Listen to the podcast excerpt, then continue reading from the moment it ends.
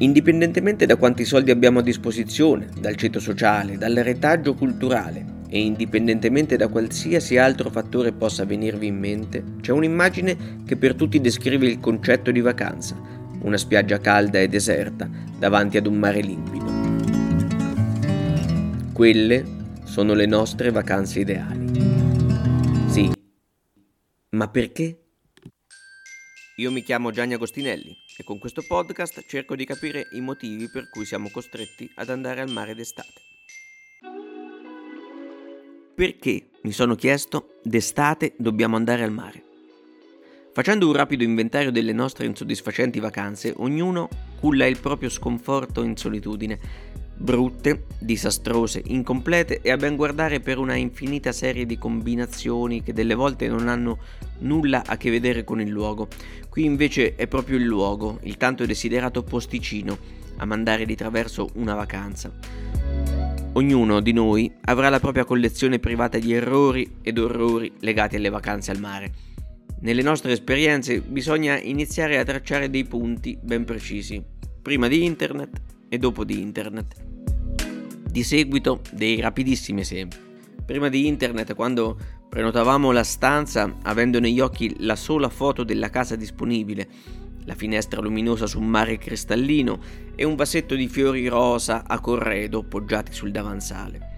Poi arrivare sul luogo, dover salire otto piani di un condominio senza ascensore, intravedere di sbiego la vista promessa ma col mare avvolto dalla foschia giù in fondo tra alti condomini nello spazio di una fessura ed essere poi attirati dall'odore di bruciato, sentendolo arrivare da molto più vicino, abbassare quindi gli occhi e vedere bande di ragazzini dar fuoco ad una siepe, ritornare sconfortati per strada con le valigie, seguiti dai dodicenni con aria minacciosa e dallo sguardo triste per noi sembrerebbe di alcuni vecchietti seduti su una panchina scassata.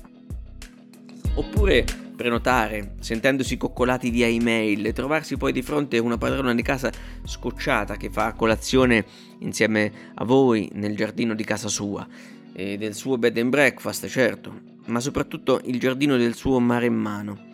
Sentirsi ospiti sconosciuti può essere un punto di malessere, ma ci può stare più difficile convivere in quella che era annunciata come la stanza piccola, ma che in realtà custodiva un difetto ben peggiore, sotterranea praticamente, un'unica e minuscola finestra su in alto e difficile da raggiungere, finestra a livello del prato sul giardino della padrona di casa che sta dando una festa. E mettersi quindi ad osservare da questa parte del vetro il calpestio degli ospiti intenti a divertirsi, Potrebbe invece esservi capitato di avere a che fare con dei clienti del vostro stesso hotel, tutt'altro che socievoli e rilassati. Potrebbe esservi capitato di sentirli litigare, lei dopo aver zittito lui, con i proprietari della struttura, perché il tavolo a cui li avevano destinati per la colazione era differente dal giorno prima e non godeva della vista sul mare vista che in realtà era solo ipotizzata poiché le finestre erano ben più alte della linea d'orizzonte davanti agli occhi di persone sedute e intente ad affondare tristi merendine dentro il cappuccino, servito ormai senza più vergogna da macchinette fai da te poggiate vicino ad un bancone che non assolve più alla sua funzione di bar, ma resta lì come reperto di epoche e gestioni passate. Non possiamo evitare di domandarci perché vogliamo subire tutto ciò. In nome di cosa? Il viaggio alla ricerca dei responsabili di tutto questo inizia proprio qui. Dunque, la precondizione per cui un giorno d'estate carichiamo la macchina e partiamo per la spiaggia è avere un lavoro stipendiato regolarmente che preveda delle ferie, oppure la possibilità di allontanarsi per qualche giorno senza trovare un altro al nostro posto una volta ritornati oppure avere dei genitori generosi, oppure dei parenti al mare o un'altra occasione qualsiasi purché funzionale allo scopo. Tutto ciò perché siamo nel XXI secolo e il capitalismo è ancora lì, così come il mare, che c'era già prima del capitalismo, d'accordo, ma non era così desiderato e possibile finché i salari minimi non si sono alzati e le ore lavorative si sono accorciate invece, arrivando a 40 settimanali o meno, o finché non si è stabilito che il weekend non si lavorava e quindi ognuno ha cercato di industriarsi come meglio ha potuto per provare a godersela un po', nell'eterna routine dell'imitazione del più ricco, finché appunto non ci hanno detto di andare al mare. Detta così potrebbe sembrare che l'orario di 40 ore e il fine settimana libero siano state delle sciagure. No, è cronaca. Queste condizioni, aggiunte a qualche soldo d'avanzo in tasca, hanno portato milioni di italiani ed europei a farsi venire il dubbio. E adesso? Che si fa adesso? Non c'è estate, passata lontano da una spiaggia, oppure trascorsa a casa, cosa ormai piuttosto frequente, che non sia un rimpianto. Che non abbia il peso di quell'assenza. La cartolina più facile da immaginare è proprio quella di qui sopra, la spiaggia deserta, calda e ospitale, ma è anche l'immagine più falsa, da ogni punto di vista. Pochi possono raccontare di aver passato un solo giorno in una spiaggia ideale. Di più, pochi sanno dove e come nasca quell'immagine idilliaca e quella voglia matta. Nel corso dei secoli non siamo stati portati a pensare che una magnifica giornata di sole e un mare piatto fossero le risposte alle nostre preghiere di riposo, anzi è roba piuttosto recente. A proposito di preghiere, la prima forma di turismo nella storia della civiltà pare essere stata proprio quella religiosa. Pellegrinaggi già ai tempi delle caverne, a visitare quelle che per l'epoca potevano essere intese come le cattedrali odierne. Ma ve li immaginate? D'accordo, non è facile immaginarseli. Pellegrinaggi verso Gerusalemme, verso Roma, poi nei secoli successivi, pellegrinaggi nel Medioevo, tra il XII e XIII secolo, dove questi viaggi conferivano anche un certo prestigio sociale. Pellegrinaggi per pochi, ovviamente, l'unico esodo a cui si faceva riferimento era quello della Bibbia. E prima di arrivare alla standardizzazione del sogno luminoso di una vacanza in riva al mare, sono dovuti passare altri secoli e molti sconvolgimenti sociali. Non era stato piantato neanche il primo germe che vi avrebbe portato ad arrancare con l'ombrellone chiuso sotto braccio e le borse per il necessaire da spiaggia.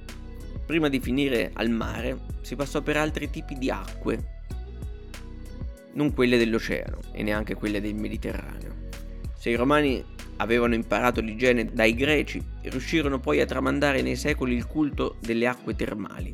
Bath, in Inghilterra, divenne la capitale di questo tipo di turismo e molti provarono ad imitarne il successo. In Italia benefici e turismo delle stazioni termali arrivarono con ritardo e terminarono dopo, ma conobbero uguale successo. Ma il mare? C'è sempre stato? Cambiava, e di molto, l'interpretazione che davamo di questa infinita distesa di acqua. Era un altro luogo, qualcosa di simile all'anticamera della morte. Non esisteva se non come paura, se non come strada naturale verso l'ignoto, casa malvagia delle creature degli abissi. Bisognava starne alla larga il più possibile, se non si voleva correre il rischio di non uscirne più. Chi lo cavalcava cercando di dominarlo lo faceva per trovare velocemente dall'altra parte altre terre su cui camminare. Nessuno spirito ludico per quelli a cui toccava mettere i piedi nell'acqua. Poteva pur essere un mare trasparente e piatto, ma la sostanza era la medesima. Pericolo.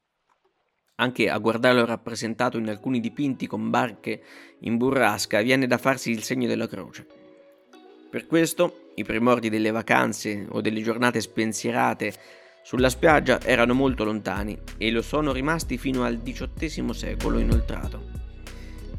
Esistevano e sono esistiti nel tempo i primi tentativi di villeggiatura, ovviamente appannaggio delle aristocrazie o al seguito delle mode. I romani avevano goduto delle loro ville in campagna, anche sulle coste del sud Italia, dove passavano lunghi periodi di tempo alla ricerca del divertimento.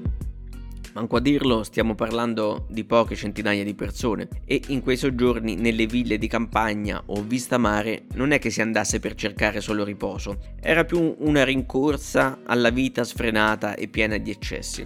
Insomma, noi non abbiamo inventato niente.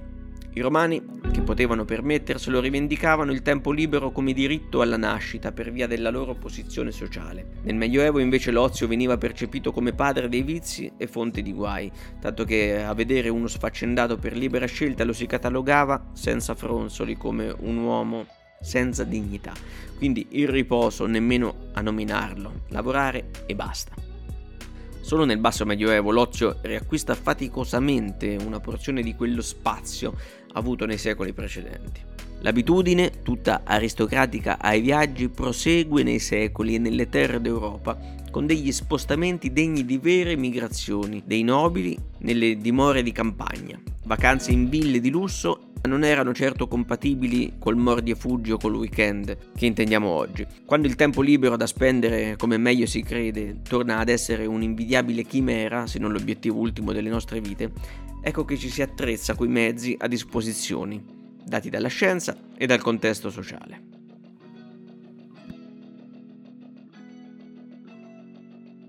Quello che avete appena ascoltato è il podcast Italia all'ottavo mese.